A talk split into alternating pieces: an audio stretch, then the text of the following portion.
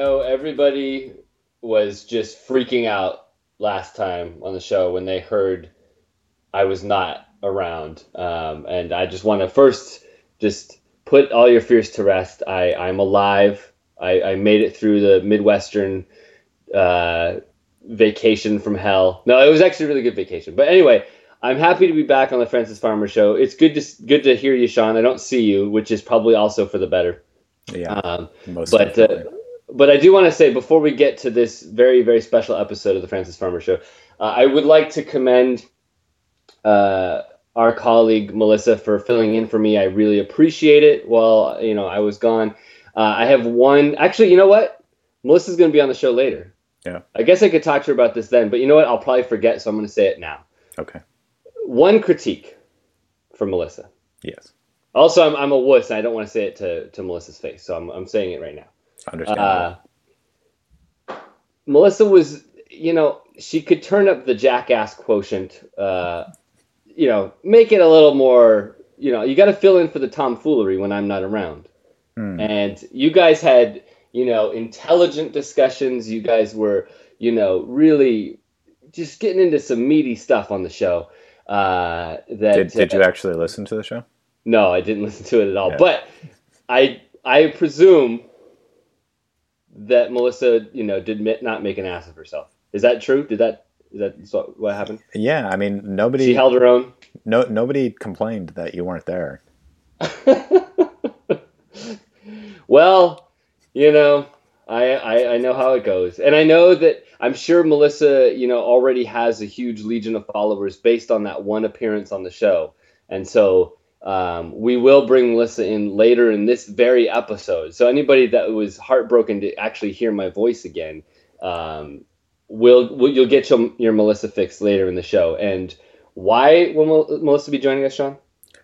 Because of SIF. That's right. SIF is here. The 40 days of SIF are upon us. Run for the hills. If those that have not listened to this show before or its older incarnation, SIF is the Seattle International Film Festival, and it comes around in May and lasts through summer. It feels like it's the biggest festival. We talk about this every year, but it's the largest festival in terms of quantity of films and just duration.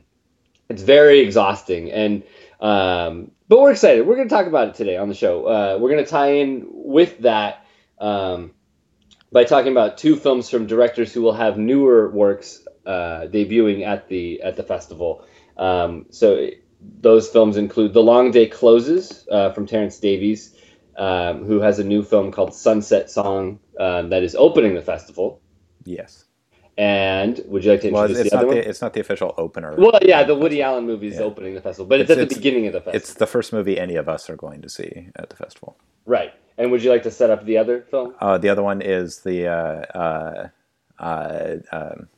Put you on the spot. Kiyoshi Kurosawa, who has a film that will be playing towards the end of the festival. I think it'll be the last film I see at the festival. Right, and so we'll be discussing Kurosawa's Tokyo Sonata from 2008.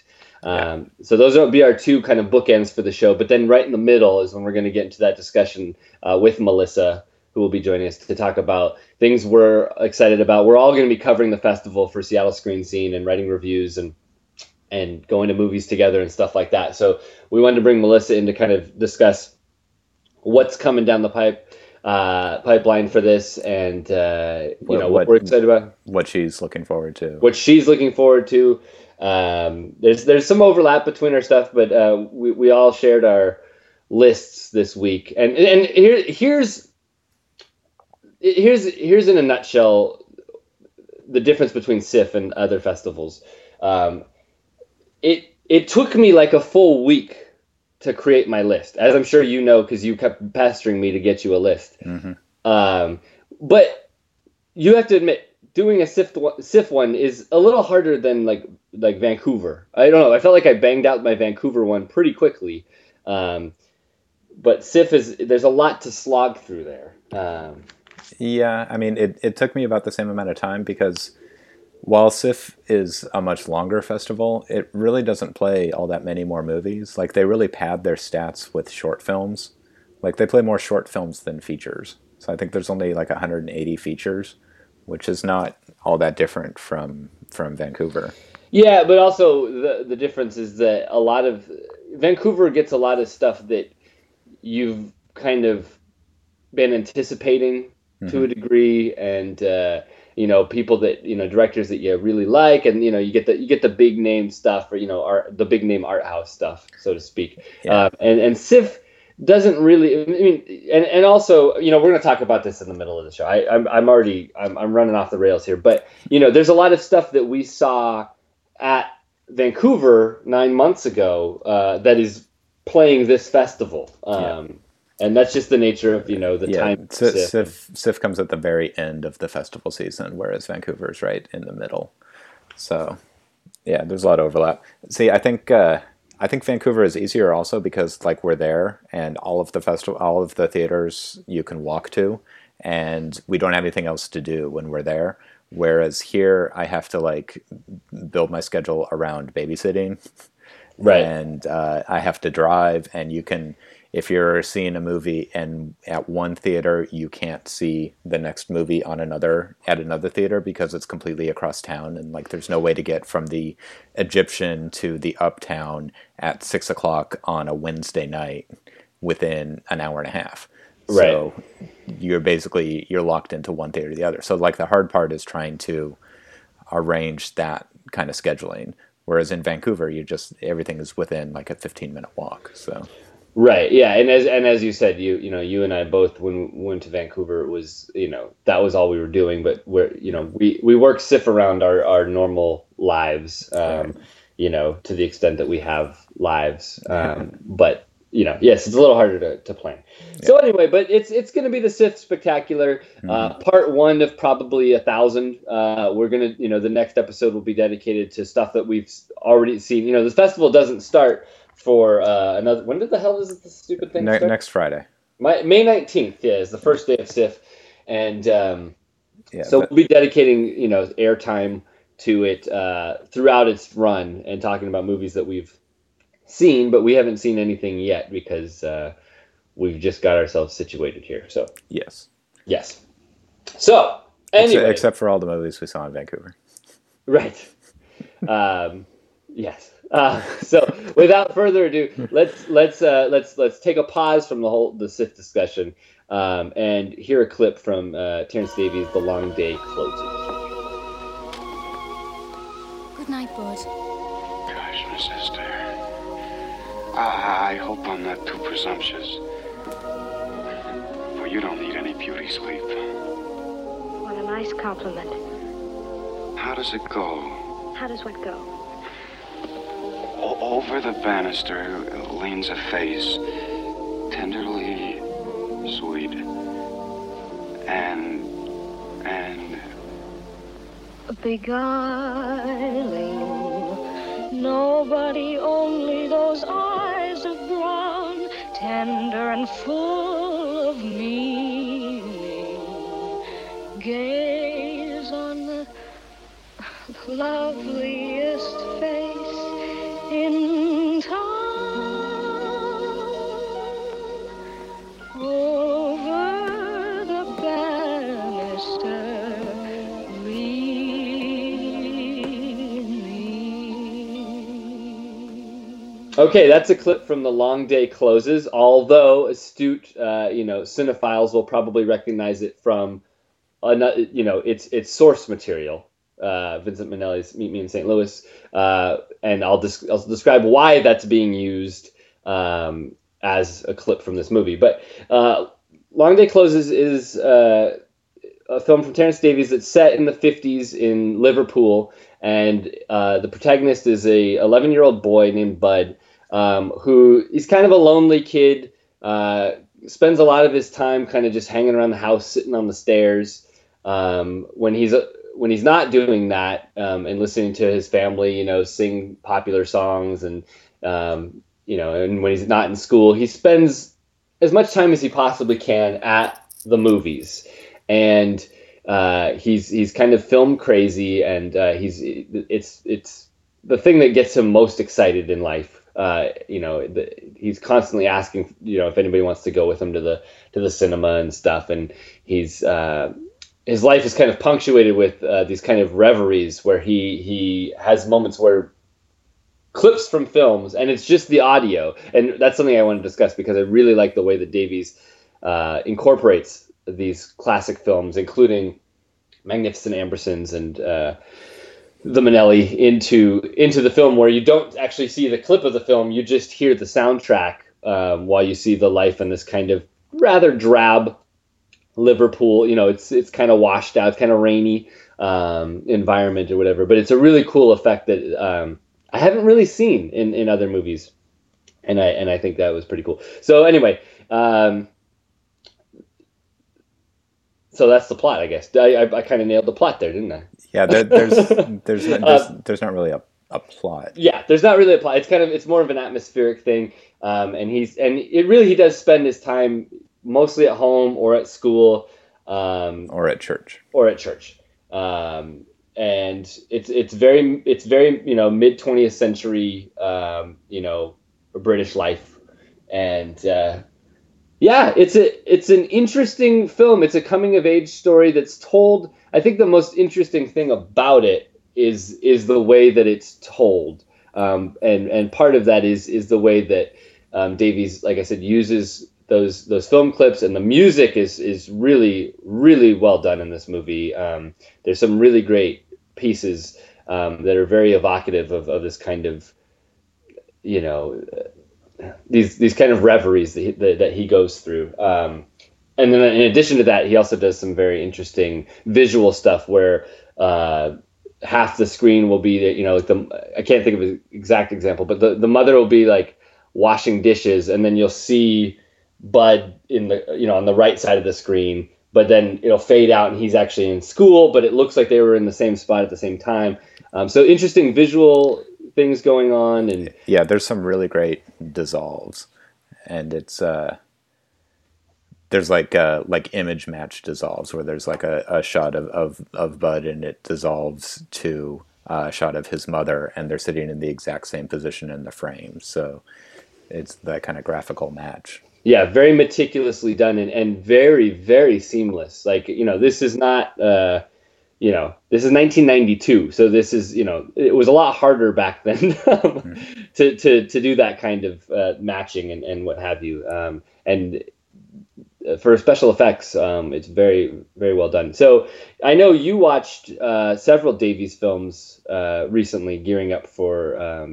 Well, I just watched this and the one that immediately preceded it, Distant Voices, Still Lives. Oh, okay. Which is and correct me if I'm wrong. I haven't seen that one. We were kind of hemming and hawing which one of these we should discuss on the show, but that has a similar kind of. Yeah, they're of a similar piece, I guess, right? Yeah, they're all autobiographical. Distant Voices, Still Lives is more kind of plot driven than this one. Like it's hard to be less plot driven than Long Day Closes, but Distant Voices, Still Lives is about at least in its first half, it's about the same family, although the Davies figure isn't in the story. There's just three kids, an older boy and his two sisters, and their kind of insane, tyrannical father, played by Pete Postlewaite, who's really abusive. The first half of the film is kind of how they deal with him when he was alive, and then the second half is kind of how, after he's died, kind of the echoes of his abuse just kind of linger on in their lives. Whereas Long Day Closes is like specifically set in like this year after Davy's father died and kind of before puberty, and he started to become like really upset about his nascent homosexuality. Yeah. The father figure is absent in this one, And in his place, I think one of the real strengths of this movie is this portrayal of the mother, the depiction of his mother, who is, you know, kind of trying to keep all of this together, you know, the keeping the family and you know, kind of running the household, and you know, but is it like a nice, you know, kind mother who, you know, she has this sternness to her, but she always kind of gives in. Like he at the beginning of the film, the first scene, you know, he's asking her for some, you know, extra cash to go see a movie, and you know, she doesn't answer at first, and she kind of, you know, ignores him, and then ultimately gives him the money or whatever. But there's a really good portrait of this mother-son relationship in the film, and Marjorie Yates plays the mother, who's just known in the title, you know, in the credits is just known as Mother. But it's I think it's a really evocative, you know, portrayal of this kind of relationship. Yeah, and the mother figure is very saintly in the first movie, as in Distant Voices as well. But stylistically, the films are very much the same. Like even like it's a different set, it's a different apartment that they shot in, but that staircase that the front door opens onto the foyer with the staircase going up and then the hallway it's exactly the same. Like even the wallpaper I think is the same in the house, and the same kind of jumping around in time and lots of group sing-alongs, which is a Davies trademark. Those are all there in the first movie as well.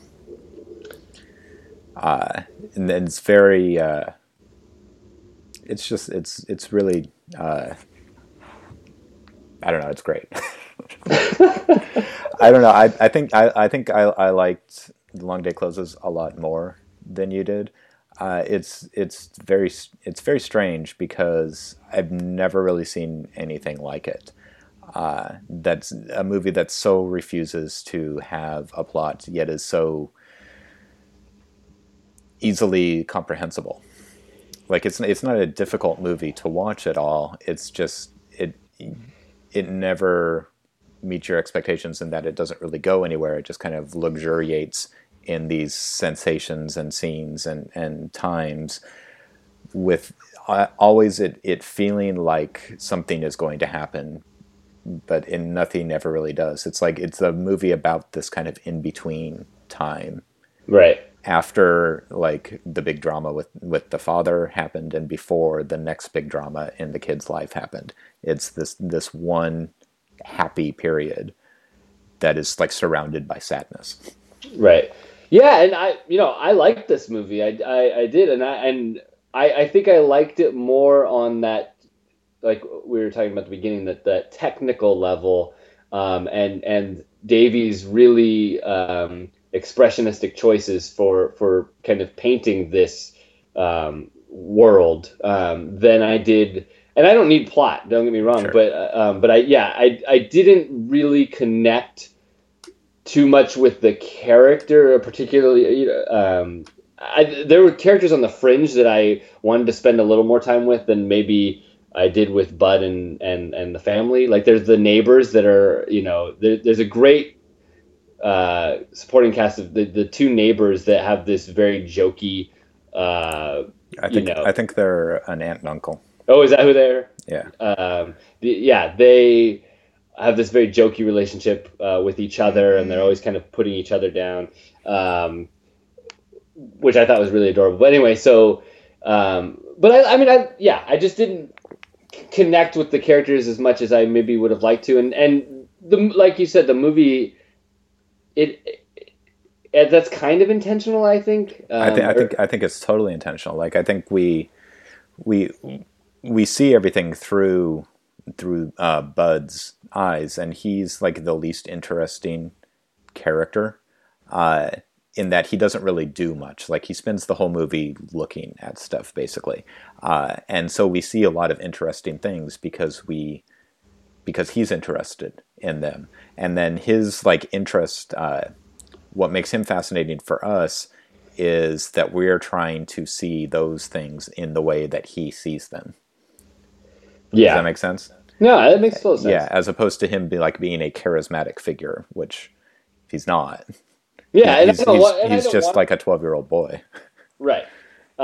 Yeah, and I wish maybe there was a little bit more of those, I don't want to say flights of fancy, but those, anytime the movie kind of became untethered from that reality a little bit, I was really excited. And whether that's like a really interesting angle for a shot, like there's a great tracking shot that's looking down upon the kind of stoop where they live and kind of moves, I think, left to right or something. And it's so disorienting. You know what you're looking at, but it just pulls the rug out from under you. And he does that in so many different ways in this movie. And I loved every time that happened.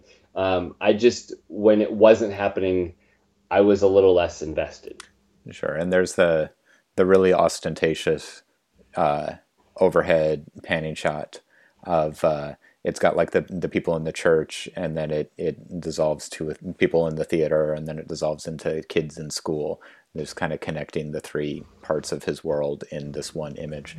It actually reminded me a lot of Prospero's Books, which was the last movie we talked about, that also has a lot of lateral tracking shots. Mm-hmm. Like the style is very similar, and that was I think 91, and so I think Davies and Greenaway, I think, had a lot more in common than I would have ever expected if we hadn't just watched these movies back to back.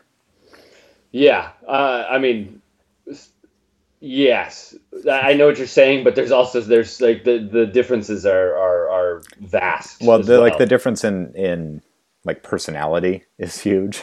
Yeah, but and the frame is much more overstuffed in something like Prospero's Books than this, which is, you know. In this, there tends to be just one. I don't know. Yeah, there's a lot going on. There's a lot more. Well, I don't know. That's a good. The artificiality of the two soundtracks are really densely layered for both of them. Yeah. You know, Greenaway obviously has like a lot of on-screen text, and there's not really that at all with Davies, but right.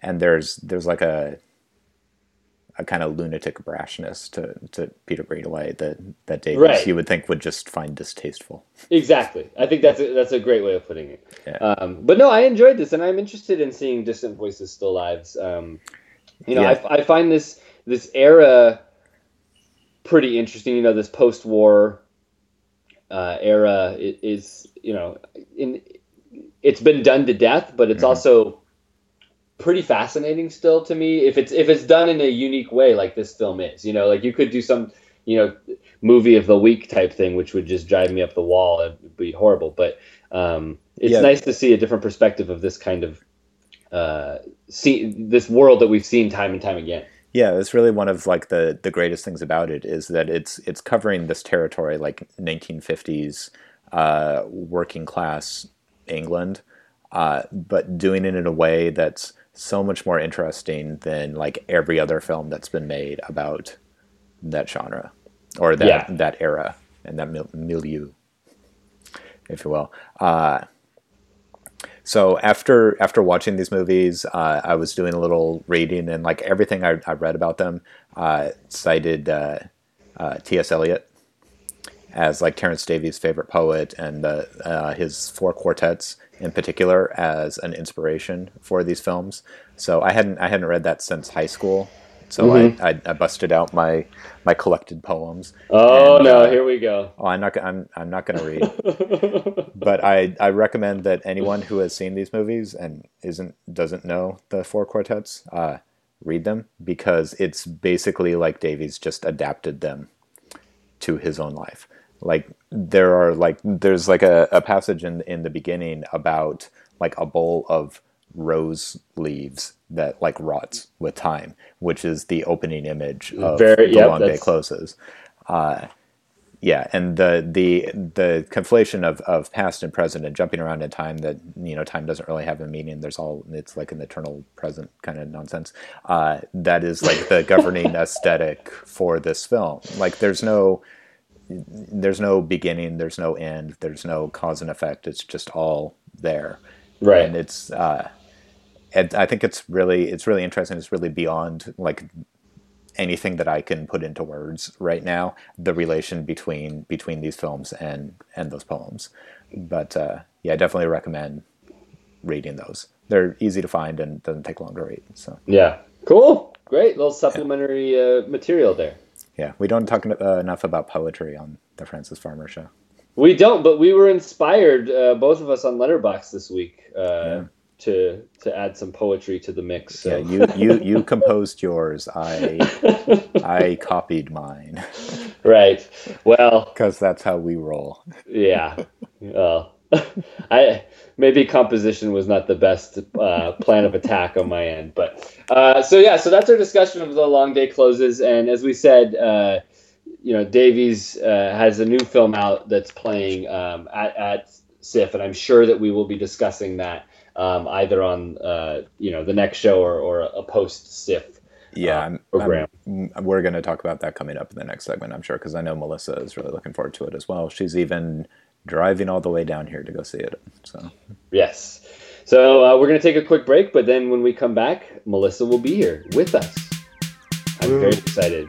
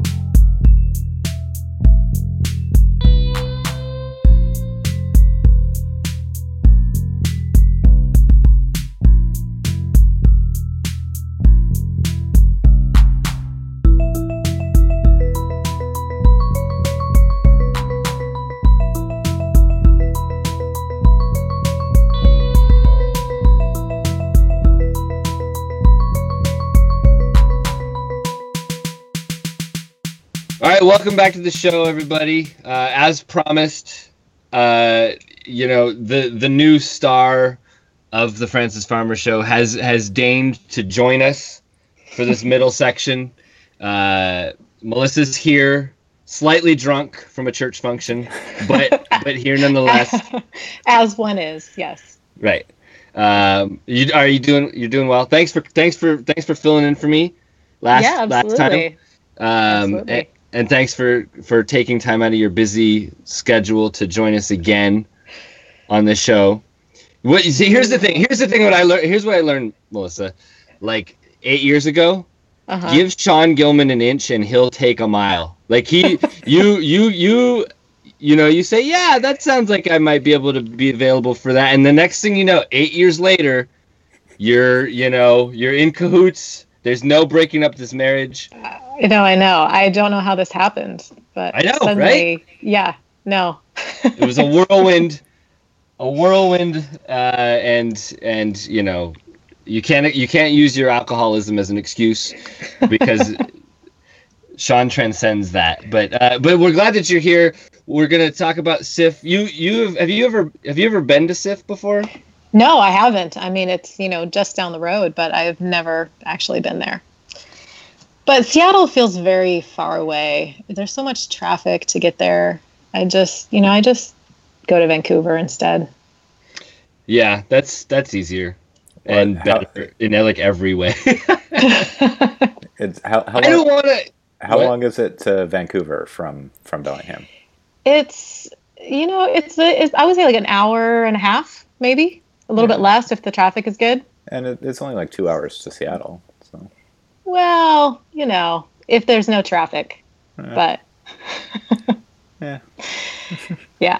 Vancouver just feels easier to me for some reason. Nothing against Seattle. I love Seattle. Fine. I don't live in Seattle. So I'm not offended. It takes me an hour to get to Seattle. So. Yeah, that's true. Sean and I, there's a legal reason for this. That Sean has to be he has to be an hour's away from me at all times, due to some restrictions that were placed on by the court. So when I moved further south in Seattle, Sean then had to move to Tacoma. And it's just keeps going on from there. So, well, let's talk about SIF. So SIF, as we said at the beginning of the show, which you didn't hear, Melissa, but SIF runs May 19th through June 12th. That's a long time. It's kind of overwhelmingly long. Yeah. Yeah. It's obnoxiously long. Yeah, it just goes and goes. And, you know, we do this every year. We kind of, you know, we're kind of underwhelmed. We complain about SIF in a lot of facets and stuff. And, you know, I it frustrates me. I've got my problems with it. But you know what?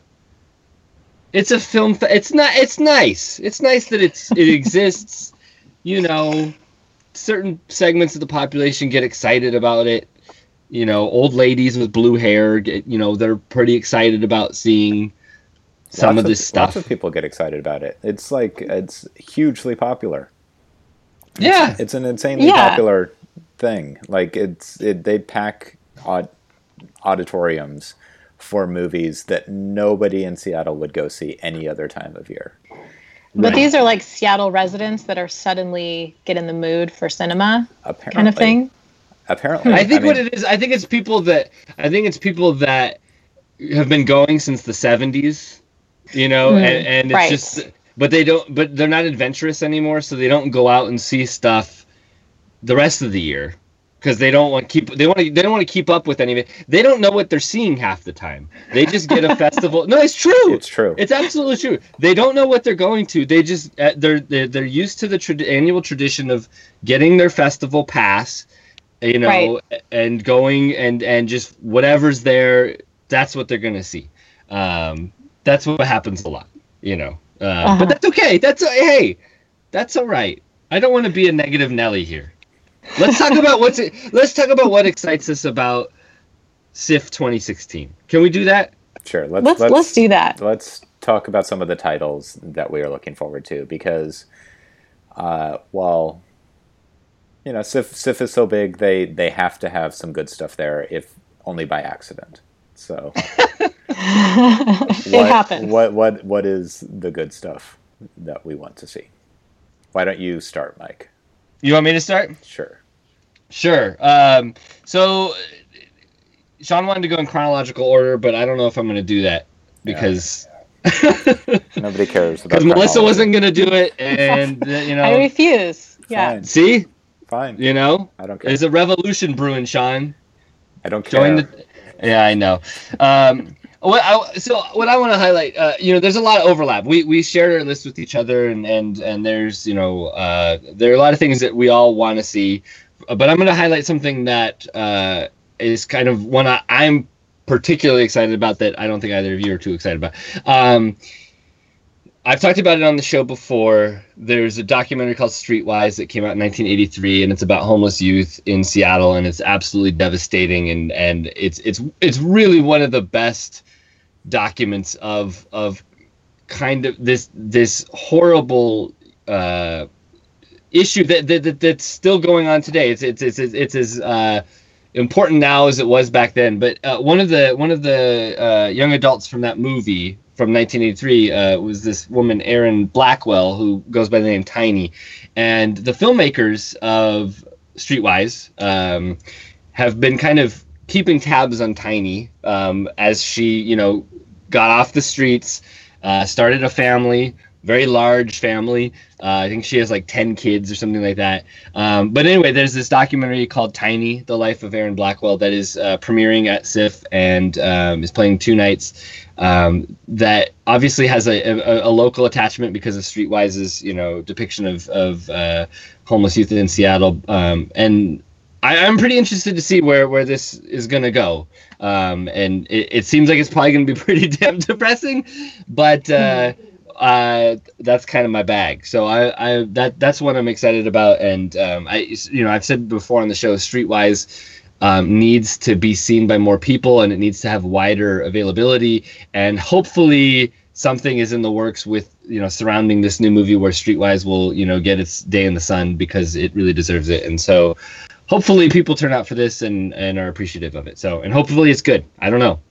So that's my that's one that jumped out at me, right off the bat.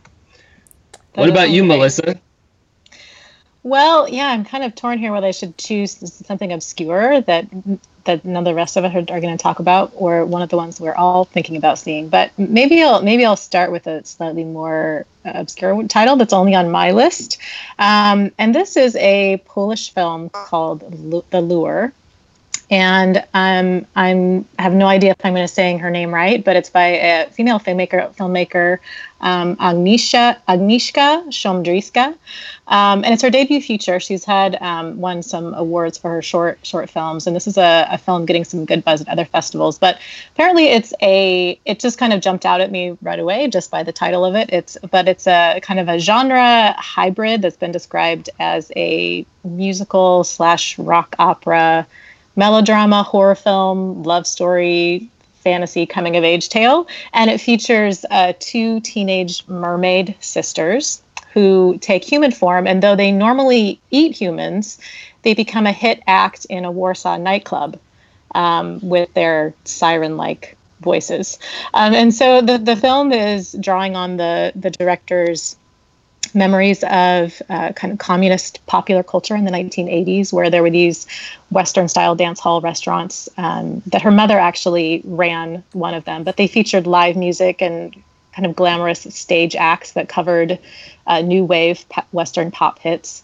So it's kind of a very narratively eclectic film, apparently shifting from something that's maybe more traditionally narrative, but then moving into musical interludes that sound really great. I mean, I can't really resist the sort of 80s new wave, but then you add in some mermaids, and it's supposed to be kind of a sexy quasi-comedy, which evokes Brian De Palma and David Cronenberg. So, yeah, that sounds kind of great to me. So that's one that I'm looking forward to. Yeah, I was intrigued by that one from the little description that I saw.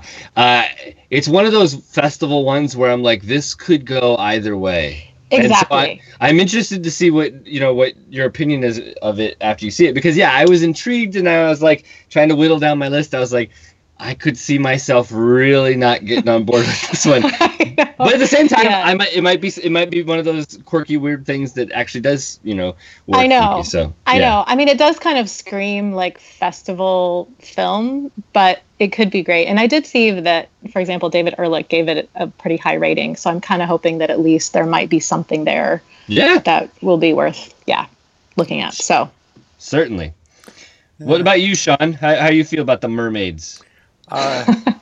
Sure. I thought that looked somewhat intriguing as well.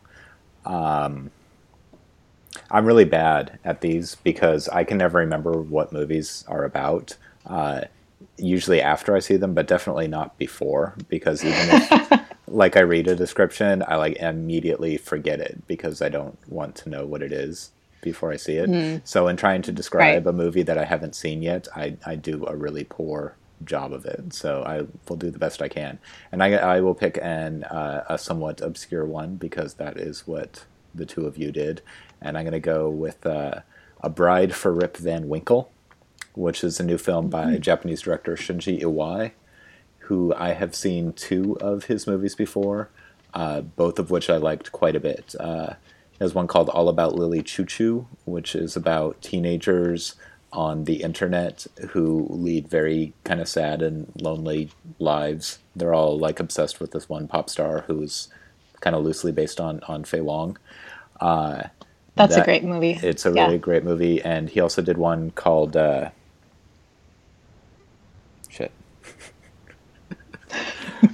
really good one. What a commercial title. He also did one called April Story, which is just the prettiest movie I've ever seen, about a young girl who's who follows her crush to college for her first year, and it's just kind of her first year of college. It's kind of like Felicity, but awesome.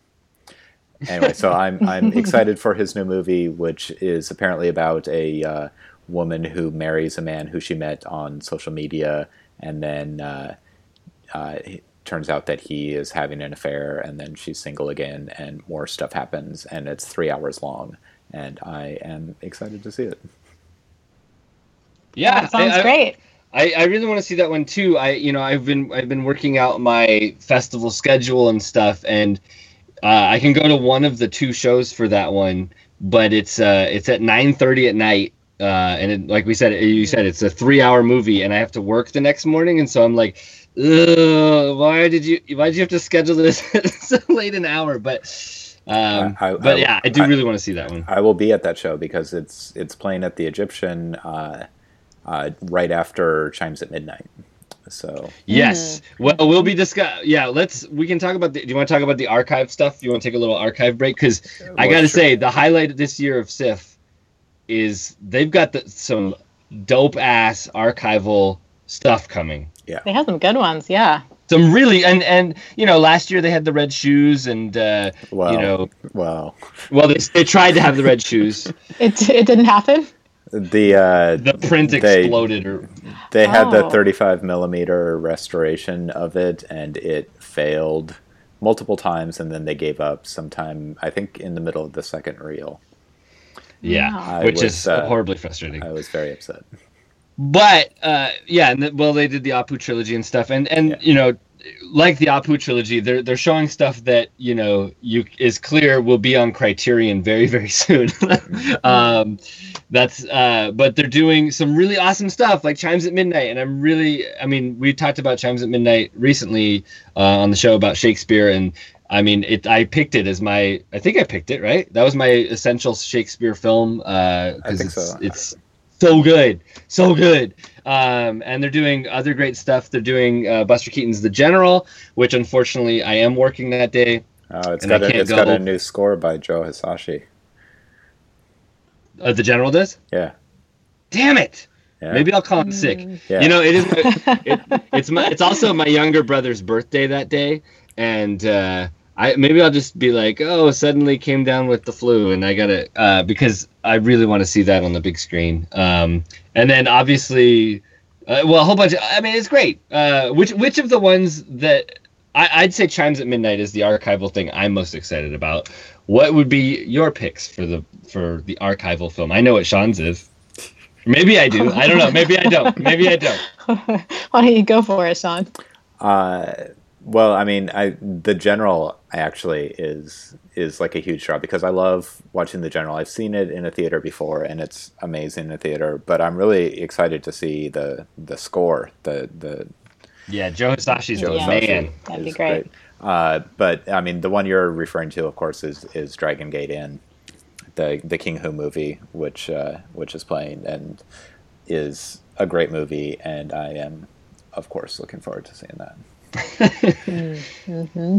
What about you, Melissa? Yeah. Well, I'm probably not going to make this one, but I would love to if I could make the Douglas Sirk movie. I love Douglas Sirk movies, and I've never seen A Scandal in Paris. Have either one of you seen that one? I have. I have not. Starring the George Sanders, mm-hmm. So it would be a callback to the show. Who? George Sanders. I'm not familiar. You're not familiar with the name? No, that doesn't yeah, but it sounds great. He plays like the 18th century French con man, apparently, who starts by stealing women's garters and then becomes the Paris chief of police. So that plus Douglas Sirk. Yeah, I have seen that, but I do not remember it. So. I'm going to go see that one. I think I'm going to go see like all of the archival shows. At least I'm scheduled to. Yeah, I when I was hashing out my list of stuff, I wrote to you, Sean, and I said, I might just go to the archive stuff this year and ignore the rest of the festival because it's really stuff. It's not fair, but like nothing is going to get me as excited as there's some stuff, and I think we'll talk about it in a second, but it is a little unfair to just stack your archival stuff with so many great names, and then it's, I don't know. Yeah, we have there's Gene Tierney and Ursula Witch's Heaven Can Wait. There's a Chinese silent called The Big Road that I'm really looking forward to. I've never seen that, and there's an Argentine film noir called The Bitter Stems that looks really cool. Yeah, yeah. So it's not just like, you know, big titles like Chimes at Midnight and Dragon Inn. It's no, yeah. It's some smaller stuff too that'll be really exciting to go see. And Lord of the Rings: The Return of the King. Yeah. What? Oh, that's right. There's a Viggo Mortensen retrospective that's picked like 4 movies entirely at random from Viggo Mortensen. Just totally random. Is that just? I mean, why Viggo Mortensen? Is that just because he could come? Yeah. They're giving him their Lifetime Achievement Award or something. This is what they do every year. Yeah, he's not that old yet. No. They did it last year with Kevin Bacon. They get somebody who's like headlining an indie movie. Like Ed Norton a few years ago. Yeah. Okay. Yeah, they get someone that's Viggo Mortensen is in that movie that was shot here, and so he's around promoting. Okay. Mortensen. Yes. Right. Yeah. That's why he's getting. It's weird. It's like really weird. The old joke about the zoo in Spokane, which was the worst zoo in America, was that they just built the zoo, and the animals that were in it were the ones that just happened to be there when they planted what the zoo is. Like, Schiff's Lifetime Achievement Award is just whoever happens to be in town in May. You're 35 or whatever. You've had a full life. Sure. There you go. So, I really want to meet the person that's like going to the Friday night screening of Eastern Promises and then the following night to Return of the King. Like who's really setting that on their calendar as like, okay, this is my must do for SIFF. But anyway, I digress. Not even like the interesting Viggo Mortensen movies, like Macalba or Dangerous Method or Return of the King. Yeah. Oh boy. Not even the complete trilogy. Like if you're going to show it, show the whole thing. You know? But, you know, not the worst one of the three. Right. Yeah. Exactly. Well, that's a discussion for another time. But yes, SIFF, everybody. Okay, back to like the stuff we are looking forward to. Go ahead, Mike. You're next up.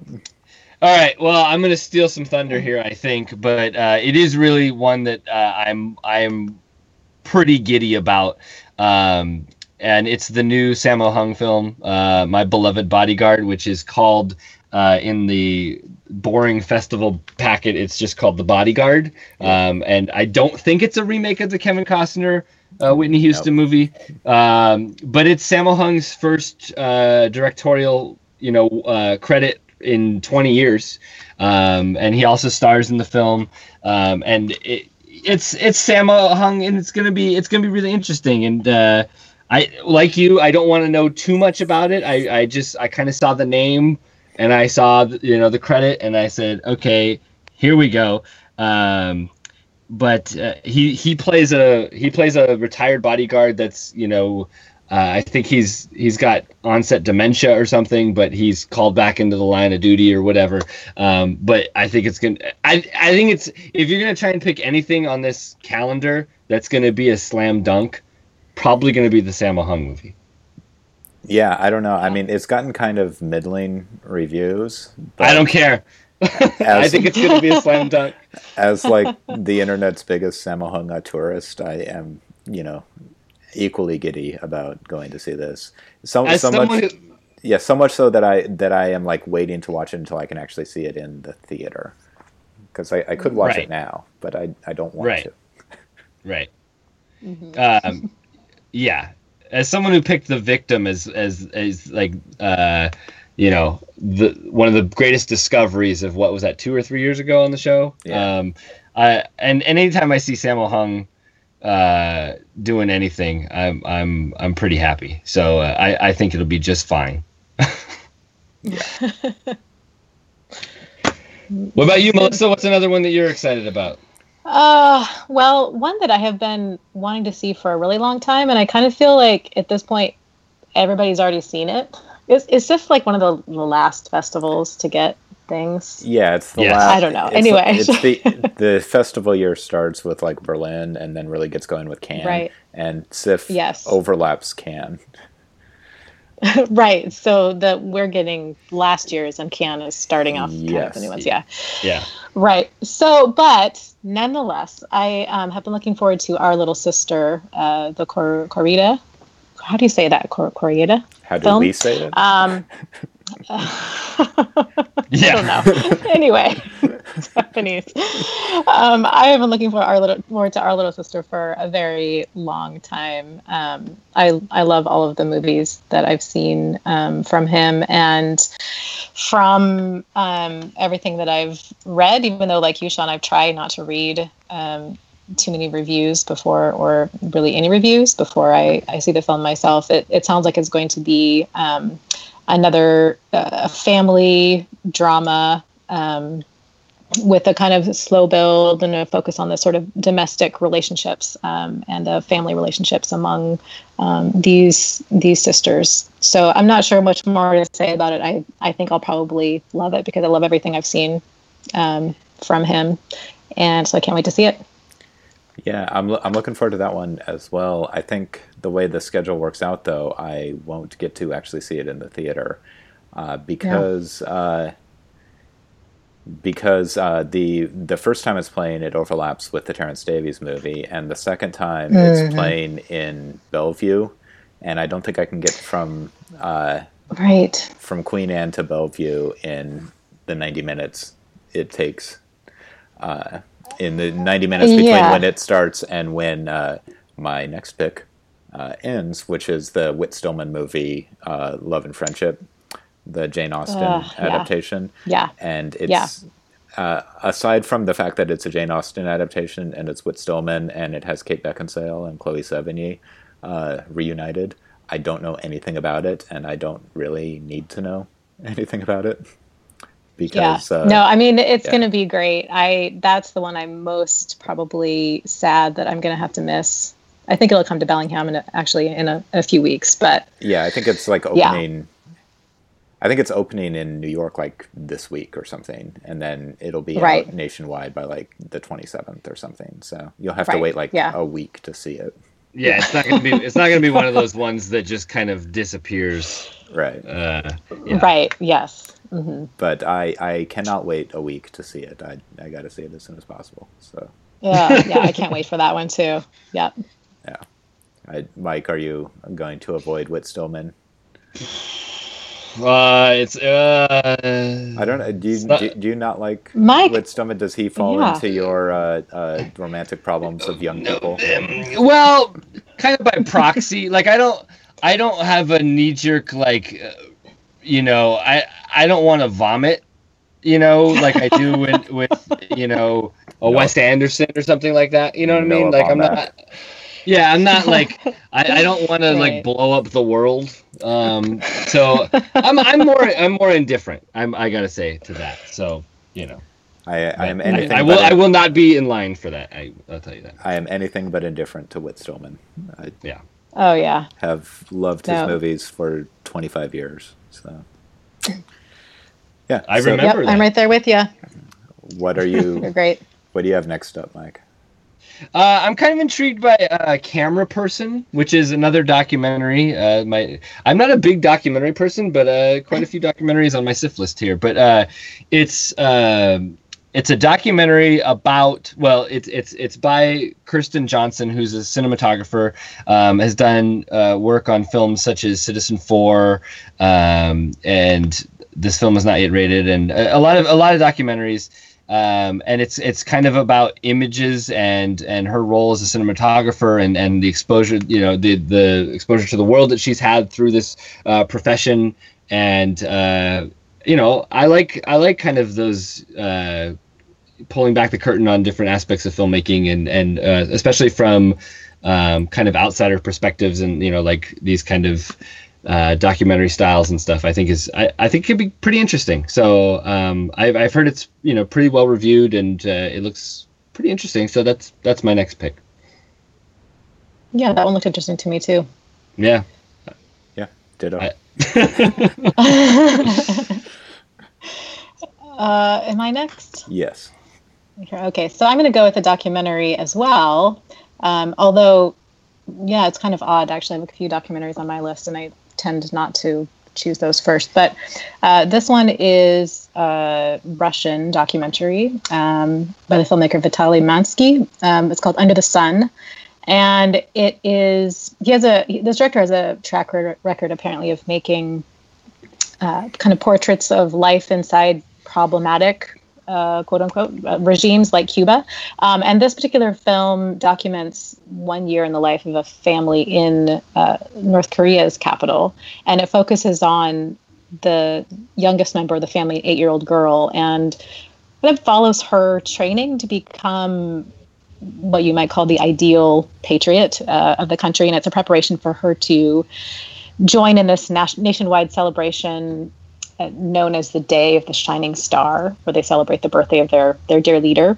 And the film started out as a joint North Korean and Russian project, and the idea was that it would be strictly controlled by the North Korean government. But the filmmaker kind of got around that by filming the scenes. When they would shoot a scene, he would kind of film before they started the actual scene and then kind of keep filming after the scene was supposed to end. So the film itself became something much different than what the Korean government thought it was going to be. It kind of reminds me a little bit of something like The Act of Killing, where the people being filmed think one thing is happening, whereas the filmmaker is sort of more interested in what might be the things that aren't necessarily the focus of the scenes. So it sounds really fascinating. I perhaps with someone like Trump looming large in the horizon here, North Korea doesn't really seem that too far away. So this just sounds fascinating to me. And apparently he kind of got cut off while he was filming because they realized he wasn't doing what they wanted to do. So the film, I think, is not quite completely tightly structured, but it seems like there's going to be enough there that will make it pretty fascinating viewing. Yeah, a glimpse onto that culture that we don't get to see too much about, and that's pretty cool. Yeah, that one does seem pretty exciting. What about you, Sean? Any documentaries on your list? Yeah, I've one of my I guess kind of guilty pleasures at film festivals is arts documentaries. Like, some people like environmental documentaries, some people like social problem films. I like the documentaries about like ballet and classical music and stuff. And one of my favorite classical music and documentarians has a new film at SIFF, and that is Concerto, and it's directed by Phil Grabsky, who's in search of Beethoven and in search of Mozart, or of in search of Haydn.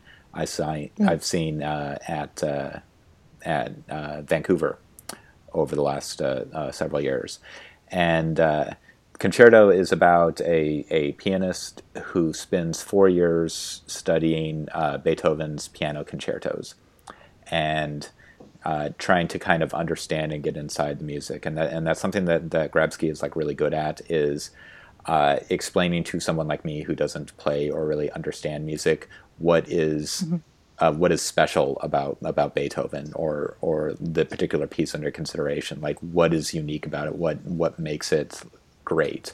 And he does that not only in like his storytelling, but also just in the way that he films the musicians playing.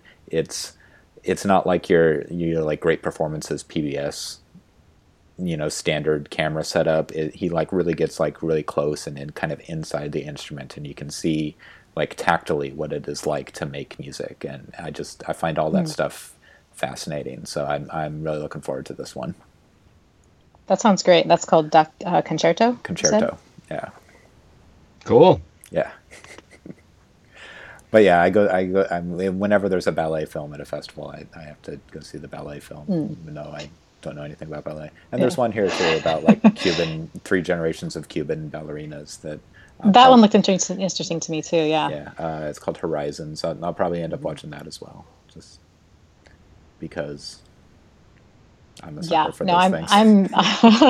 I'm drawn to all the dance ones too. I had to kind of restrict myself. But. Yeah, they almost never end up being good. Like, every once in a while, there's like was a ballet 422 That was a good one. Mm-hmm. Yeah, that one was really good. But usually it's like we saw a few of them at SIFF last year that were just totally mediocre.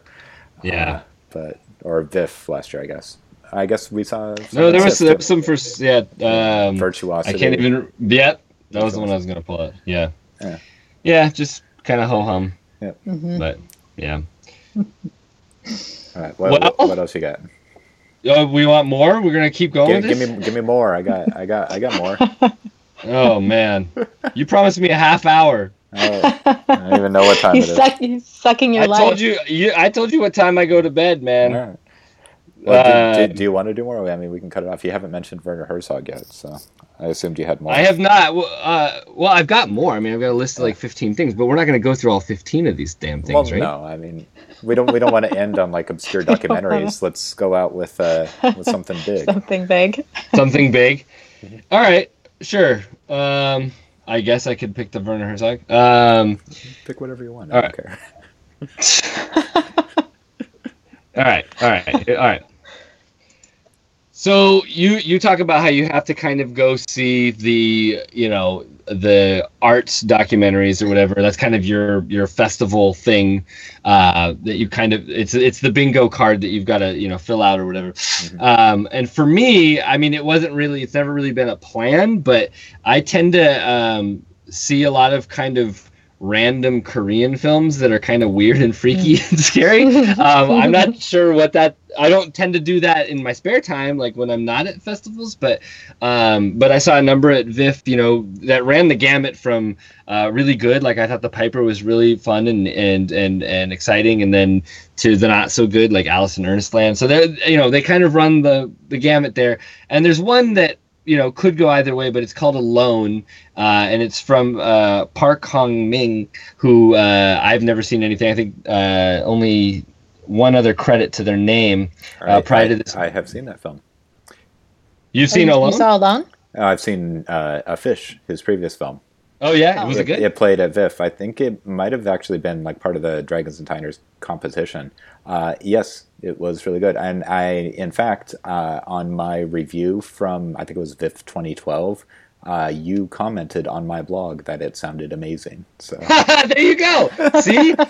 I fit the profile to a T. So, so this new one, it has a... It sounds like a pretty gritty kind of, intense Korean film, but basically this guy gets trapped in this, I think, apartment complex or like within this kind of labyrinth of a cityscape, and there's a murderer out on the loose or something like that. He witnesses a murder, so it sounds pretty intense, pretty hair-raising, and I'm pretty intrigued by this one. So that's one I definitely want to check out. And that's what I like about festivals like this is probably not going to be playing anywhere. And I probably wouldn't be on my radar if it wasn't for a festival program. So I'm looking forward to taking the opportunity to see that one. And I have a screener for it, too, so I don't have to leave the house. Perfect. Yeah. So one more from you, Melissa. What are you hyped about? Well, let's see. I have a few more here too. One, I don't know if this is a major film or not, but I am really looking forward to the Mark Cousins film, I Am Belfast. So I caught up with his long form documentary film, A Story of Film, sometime last year, I guess, and absolutely loved it. And this particular film, he's also collaborating with Christopher Doyle for the cinematography, and it's supposed to be a kind of love poem to Belfast, dealing with kind of the mythical elements of it, as well as diving into the nitty gritty of the day-to-day life of the people. So it just sounds like an essay type of film that it could be really great. And I do love Cousins' approach to film, and so I'm curious to see what this one will be like. Yeah, I was sold on that one too. That was, I went through the guide, the festival guide, several times to kind of create my list, because I I'd gloss over a lot of the descriptions of things, and everything would kind of blur together as all of these coming of age stories are just like, you know, popping out of my ears. But that was one that the first pass through, I was like, oh, that sounds interesting. And I'm putting that one down. So that, that's been on my list from the get go. So that, and Christopher Doyle, you throw his name in there and I'm pretty amped for it. So yeah, for sure. All right. I want to finish up with a couple of movies that we actually saw in Vancouver that I'm looking forward to seeing again. And the headliner is Jarjenko's Mountains Made Apart, which premiered at Cannes a year ago. We saw it in Vancouver. It opened and played at art house theaters around the country earlier this year, but it hasn't yet played in Seattle, I assume because of SIFF. Yes, SIFF strong-armed the market. Yeah, which is pretty obnoxious. But the other one is Sylvia Chang's Murmur of the Hearts, which has a much lower profile than Mountains Made Apart, and which I liked almost as much, if not more, like in the moment at the festival. Oh, interesting. I'm not sure. Like over time... I've thought about Mountains Made Apart more, like we've talked about it more, because I haven't had anybody to talk to about Murmurs of the Hearts with, because I think you, Melissa, are the only other person I know that's actually seen it. Yeah. But it... Yeah, it's got no buzz at all, hardly, it seems. Yeah, it was a really lovely movie, and I think it's a movie that, now that I know where it goes, I think it will be even better the second time through. So I think I'm going to go out of my way to go and see that again in the theater.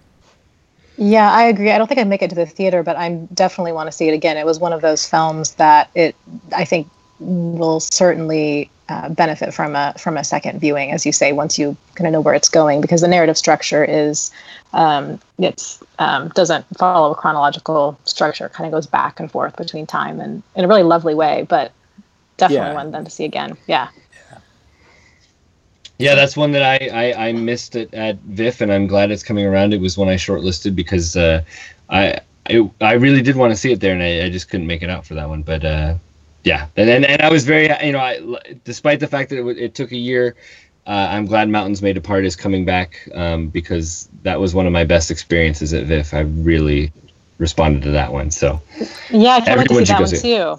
I missed that one at VIFF, so I'm super excited to see it finally. It's so good. So we're gonna talk about SIFF till I throw myself out a window.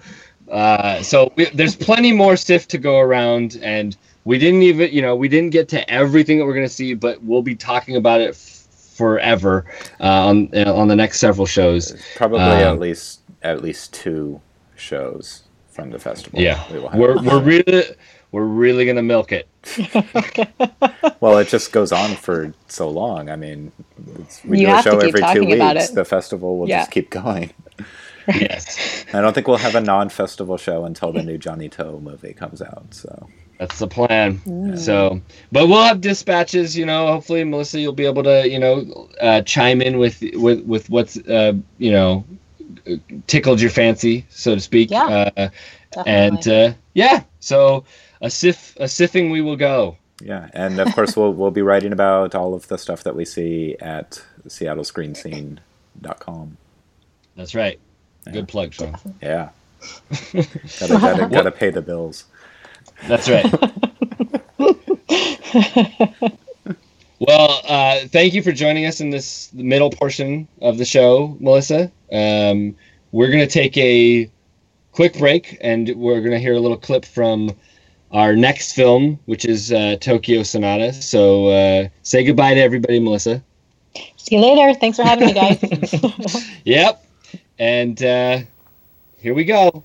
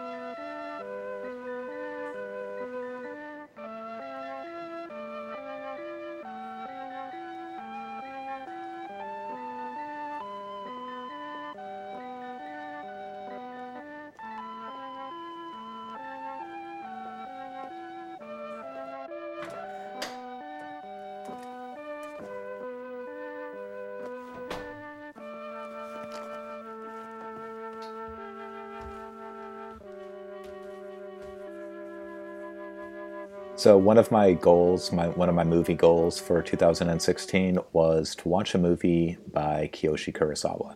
It was one of the more acclaimed directors in the world from whom I had never seen anything. So when I saw that he had a new movie coming up at SIFF, it seemed a no-brainer. The problem was which one to watch. So I asked Twitter which Kurosawa movie we should talk about on the show, and I asked them specifically which one should pair best with Terrence Davies. So I got a lot of responses. Most of the responses said Cure or Pulse or as like the first Kurosawa was to watch. But when I asked about pairing them with Davies, I got answers like Retribution or Journey to the Shore or Bright Future. Got a lot of responses, a lot of movies to watch, of which we did not have time to watch all of those movies. So when I asked you, you just said Tokyo Sonata. I'm like, sure, why not? I'm not on Twitter. Yeah, I don't know if it paired well with Davies or not, but I did watch Cure and Pulse beforehand, so those were the first Kurosawas I saw, and they were really great, and they would not have gone well with Davies at all. I think Tokyo Sonata fit a lot better. Yeah, I think this movie actually, I think they do pair fairly well together. Yeah, it is like The Long Day Closes, a kind of domestic drama about a family. And with a young boy as the central figure. But, I mean, and there's music. There's music. Yeah. And it is kind of oddly surreal. And yes. I mean that in that it is surreal in a way that things are not normally surreal. Yes. As opposed to like just being redundant. There are flights of fancy. I mean, very different tonally and execution-wise, but yeah, they're weird. Yeah, this movie gets weird. Yeah, there are strange interludes. Yes. So Tokyo Sonata, like I said, is about this family, and the setup is actually very similar to I imagine a number of kind of Japanese salaryman films. The one it reminded me of is Yasujirō Ozu's Tokyo Chorus from the early 1930s. It's about a man who gets laid off from his job or quits. I'm a little unclear on that. I think he quit. But anyway, he doesn't tell his family. He just continues to pretend to go to work every day and actually... spends most of his days as a homeless person, like eating at like a soup kitchen and just kind of wandering the streets and not finding a job in administration because he's too proud to take a lower level job. At the same time, his youngest son begins surreptitiously taking piano lessons because his father won't let him, and his oldest son decides he wants to join the American Army. And meanwhile, his wife is just kind of very sweet and put upon by everyone until finally she snaps to and drives to the sea. And that's when, in the last half hour or so, I think is when this movie really becomes something kind of extraordinary, is... After this long buildup of the kind of traditional melodrama stuff, the way that the family breaks, that each individual member has this surreal journey of their own, is really striking. And then it ends with like, people described like Phoenix last year as like this great kind of mic drop ending. I think this is just as good as that, if not better. But yeah, it's like a Debussy mic drop. Yeah, the ending of this is phenomenal. It really is. But going back to the previous point, when things really kick into gear, I can pinpoint it, for me at least. The husband comes home from... he'd gone to dinner at his other unemployed businessman's household. Right. And he goes to dinner there, and he comes home, and his wife is on the couch, and she's kind of lying there. She's kind of, she'd been napping or something on the couch, and she says, oh, I was thinking of making tempura. You know, are you going to eat? And he's like, no, I went over to this guy's house. I'm good. I'm going to go to bed. And she says, I'm going to go to bed too. And then he leaves the room and she's on the couch and she's kind of just looking up at the ceiling and she raises her arms in the air and she says, somebody please help me up. And it's this kind of like, but it's said in a way that is clear that she's not just asking for somebody to get her off the couch. It's like, somebody help me. I'm in trouble. And I was like, whoa, wait, what's going on now? And then from that point on, I started to question like what I was seeing, like whether it was a dream that she was having while she was on the couch. Cause a bunch of weird stuff happens, like the son deciding to join the military, all of these. And then, you know, weird stuff happens. This guy breaks into their house to rob them. And she ends up being like, I'm running away with you, dude. Like they get in a car and drive off. And like you said, go to the ocean. So that point when it was that very moment when she says, somebody please help me up, that for me is when it kicked into overdrive. And I was like, okay, where is this going to go now? Because I was interested in the setup for sure. But when it started to pivot and do it went in ways I was not expecting it to go. Then I was like, okay, this is getting pretty interesting here. So yeah, the neat thing about that is that the guy who's the robber, the actor who plays them is the lead in Cure. Mm-hmm. And he's also starred in, or he appeared in Pulse. He had a very small part in Pulse, but it's like Kurosawa himself like begins taking like an active role in what's going on instead of just kind of patiently filming the disintegration of this family. He starts doing movie stuff to them. Like the father finds an envelope of money and suddenly he's got like a movie plot crisis, and the wife gets kidnapped and then starts to run away with a hostage, and that's like a movie. The little boy is decides to run away from home, and that's a movie. Like it suddenly all becomes like movie stuff that is happening to them at the same time that this movie star appears in the film.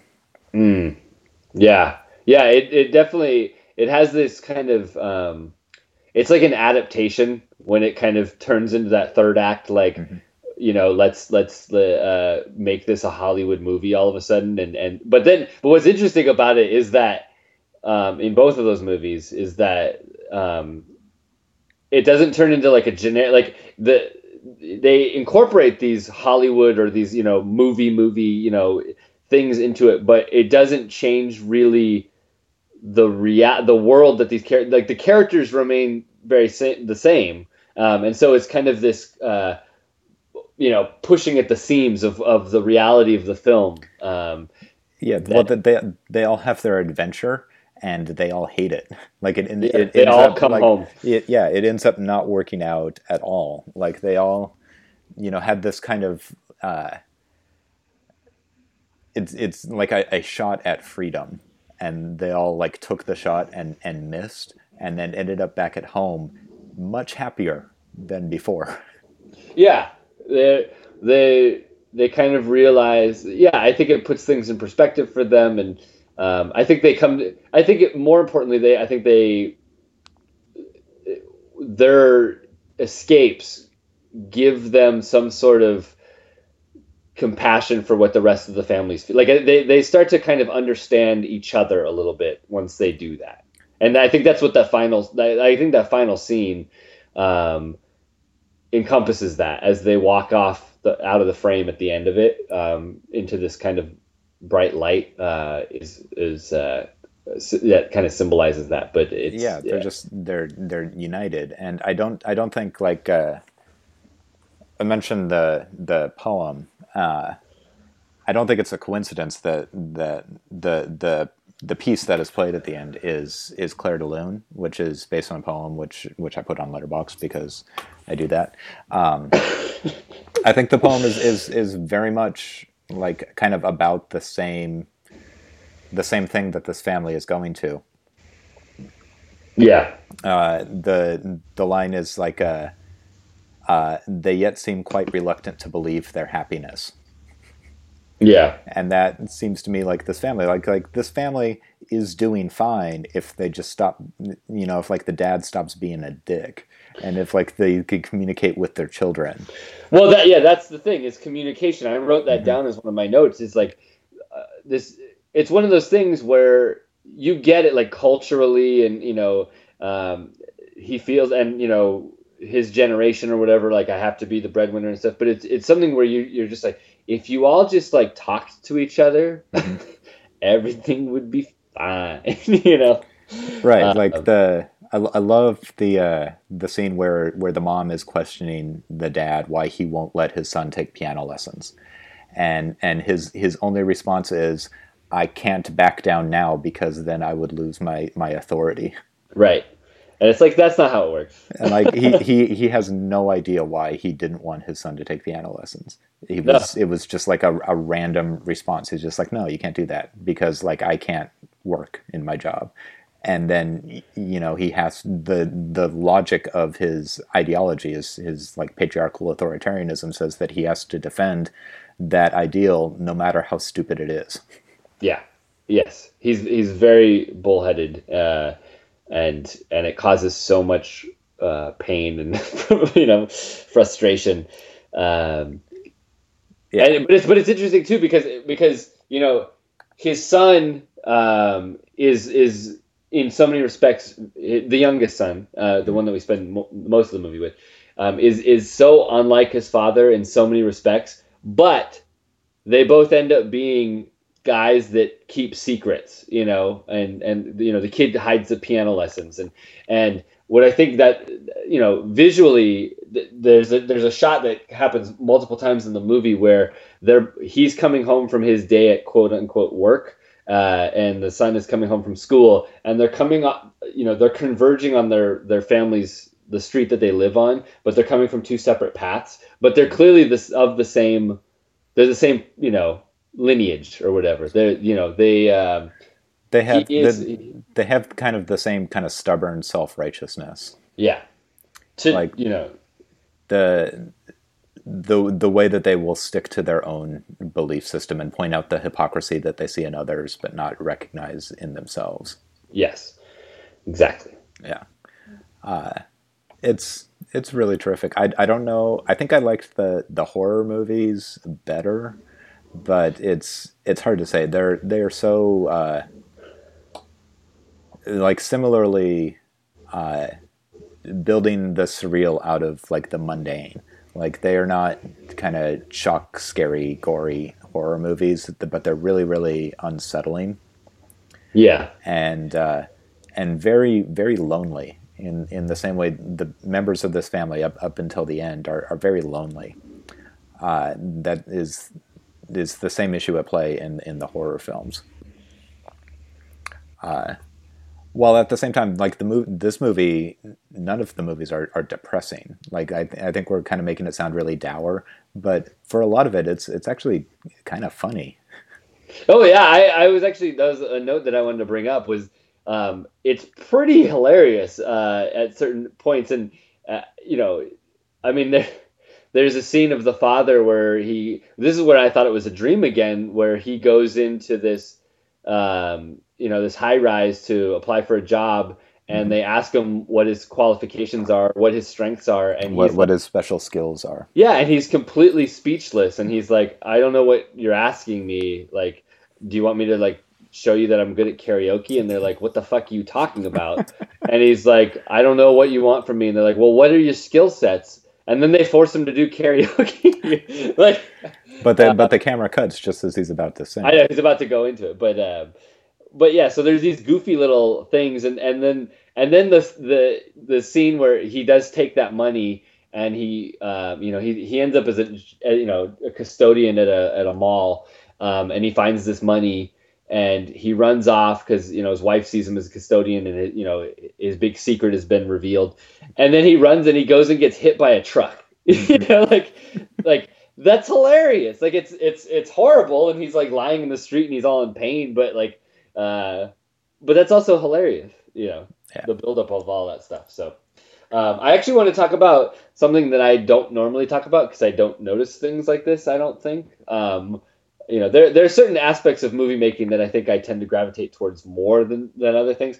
I don't talk about lighting very often, but the lighting in this movie is so good. Like, there's so many examples of that, and the big one, well, the two big ones are the final shot where they walk off the frame into this kind of glowing light, and then there's the scene of the mother at dawn, who, you know, she's on this beach by herself, and this light. I mean, that shot is amazing, where this kind of light just kind of grows around her, and it's really, really cool. But what I want to talk about is, in particular, at their home, there are a couple of scenes where the father will be kind of a total, you know, dick, and he's either telling his oldest son that he can't go to, you know, he can't join the military, or he's telling the other son that, you know, you're not going to play piano. And what's so interesting about it is it's framed with him in the living room, where there's this fluorescent light over him that really, you know, it's got this skeletal, you know, bleached out look to it.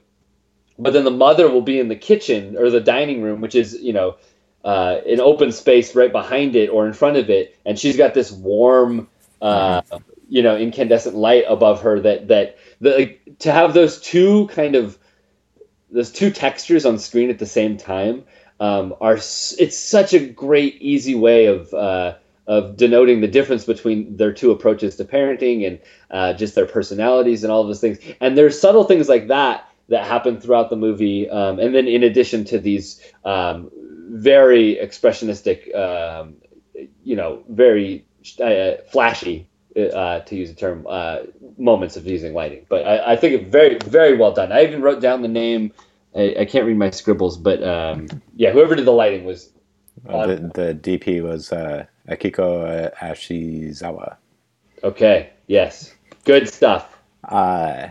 Yeah, I think the way that he uses the space of the home I thought was really interesting, especially in comparison to Ozu, who, I mean, like I said, this film has a lot in common with, but Ozu's home spaces are like very kind of traditional Japanese homes with like the screen doors and the foyers and very lots of rectangles within rectangles. And this is a more modern home. The only kind of screens are the windows to the outside, which earlier in the film the father like hilariously tries to sneak in through. Yeah. But the front door is like a more Western style front door, and the interior of the home, Kurosawa has like shots of like the family eating, but instead of them eating within a square with like other rectangles behind them, like the rectangles of the kitchen, it's that same composition that you see in Ozu films, except in the foreground is a staircase like slashing diagonally across the family, which is something that you see. There are like those like staircase diagonals in Ozu, but rarely would you see it in like a domestic scene like that. And similarly, with that lamp that you're talking about that hovers over the father, unlike all of the other shapes in the home space, the lamp is curved, and mm-hmm. it's like bright orange, and it's like a half moon shape, which is unlike any other shape in the space. And there's the teapot, which you can barely see. It's like in the corner of several of the frames. It's the same teapot that Ozu kept using in all of his films, except Ozu's teapot was red and this one is white. So I think this is like conscious of Kurosawa just trying to update Ozu, who's right. Somebody we've never talked about on the show. I don't think we have. Well, yeah, and you know, this is Tokyo Sonata, and obviously, you know, Tokyo Story is a Tokyo Chorus. Yeah, Tokyo Chorus. But yeah, I definitely got the same kind of vibe of those compositions, and I think my favorite one of those is when the father comes home and he wants a beer, you know, and the family's waiting because they can't start eating dinner until the father, you know, says dig in or whatever, and he sits down and he pours the beer, and everybody's bisected by the staircase. Mm-hmm.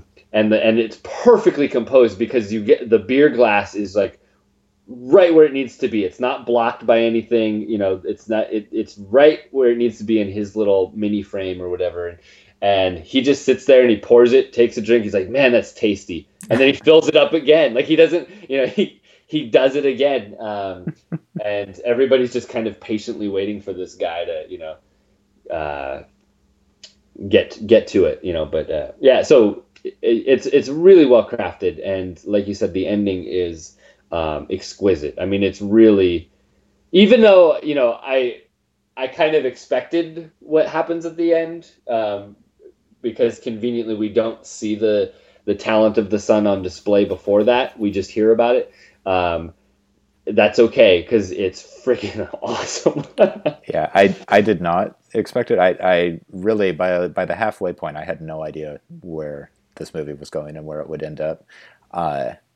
But like as soon as he started playing, and that's kind of the difference between this ending and Phoenix's ending. Like in Phoenix, you can tell exactly where the film is going, and then when it gets there, it's like, damn, that was great. And with this one, it's as amazing, but it was much more of a surprise, at least for me. Yeah, and I'm not saying like I predicted everything, but sure. I did anticipate that. Okay, I bet you this. The actor they chose actually can probably play the piano is kind of the extent of what I came up with. But yeah, the rug is pulled out from under you by the, you know, middle point of this movie, to where, I mean, no one's going to, you know, guess that this guy breaks into the house and then the wife decides to, you know, go with him. And, you know, I mean, all of those things are just, was that actually him playing? Like it looked to me at times like it was not. Like it looked out of sync to me. I thought it was. I mean, I kind of noticed a little of that too. But the mimicry, at least, the kid knew what he was doing. To the extent of I mean, I don't think the kid necessarily was like as amazing, but he knew what he was doing. Yeah. But yes. Anyway, so yeah, it's a solid film, and.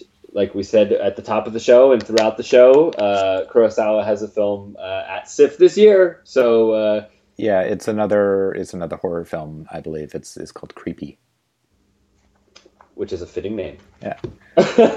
So we're gonna take one more break and then close this baby out. Yeah.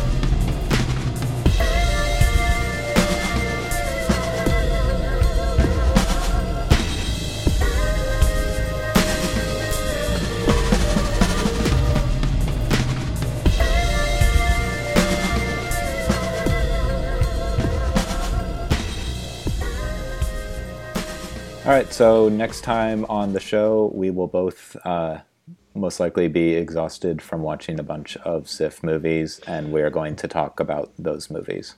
Yep, and that's the plan. We don't know what those movies are going to be, or even when we're actually going to be talking about them, but it'll probably be coming sometime around the weekend of May 27th. Yeah, something like that. With only 3 weeks of SIFF to go from that point on. Jesus Christ. Yes. So that'll be interesting. One thing that is sorely missing from SIFF, as is the case every year I've been at SIFF, is Hong Sang-soo. But if you are in New York, you can see all of the Hong Sang-soo, because the Museum of the Moving Image is doing a almost complete retrospective from June 3rd to June 19th. So you should go see those. That's pretty cool stuff. They're not in chronological order, which is kind of annoying. On Sunday, June 5th, they're doing Virgin Strip Bare by Our Bachelors, which we talked about on the show before. And on a week later, on Sunday, June 12th, they're playing Oki's Movie, which is one of my Sight and Sound list picks. Right. It's an amazing film. And I actually recorded a podcast for like almost a year ago that never saw the internet. But it was a good show. It was the guy who was doing it, I guess, never got it together. But the discussion we had was very good. But yeah, they've got all of them up until Hill of Freedom. They don't have Right Now, Wrong Then yet because it is currently in release. But everything from The Day a Pig Fell Into the Well to Hill of Freedom is playing in New York. Pretty bitchin'. Yeah. Well, I teased you at the beginning before we started recording that I had something that would make you jealous, and you countered with your Hong Sang-soo, and I respect you, but I know you, Sean, and I know you have a special place in your heart for the talents, the charm, the beauty of Olivia de Havilland.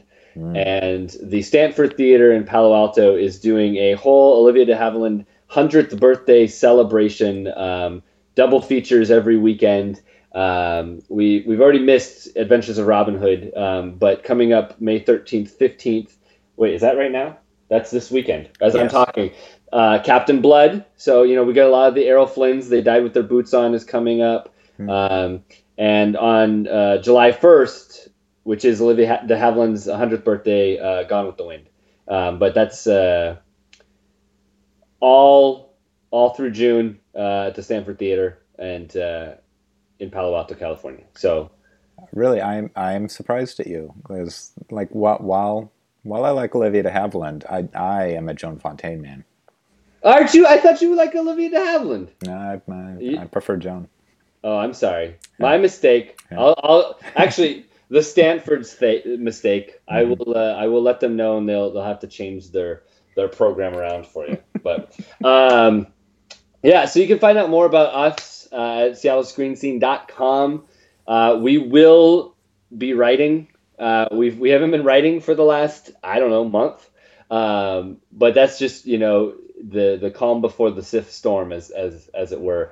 So all of us will have stuff coming up, probably a flurry of activity, although a lot of stuff that we've talked about on this show today has annoying hold reviews on them. So we'll see what actually ends up getting published. But you can find out even more through the Twitter at Seattle Screen. We have an email account, seattlescreen@gmail.com. I think that's it for this spectacular episode. What do you think? God, I hope so. Well, and thanks again. Unless you want me to start reading some poetry at you. Oh, God, no. I got my T.S. Eliot right here. Oh, boy. Here we go. Yeah. So till next time, it's been a blast. And thanks for listening.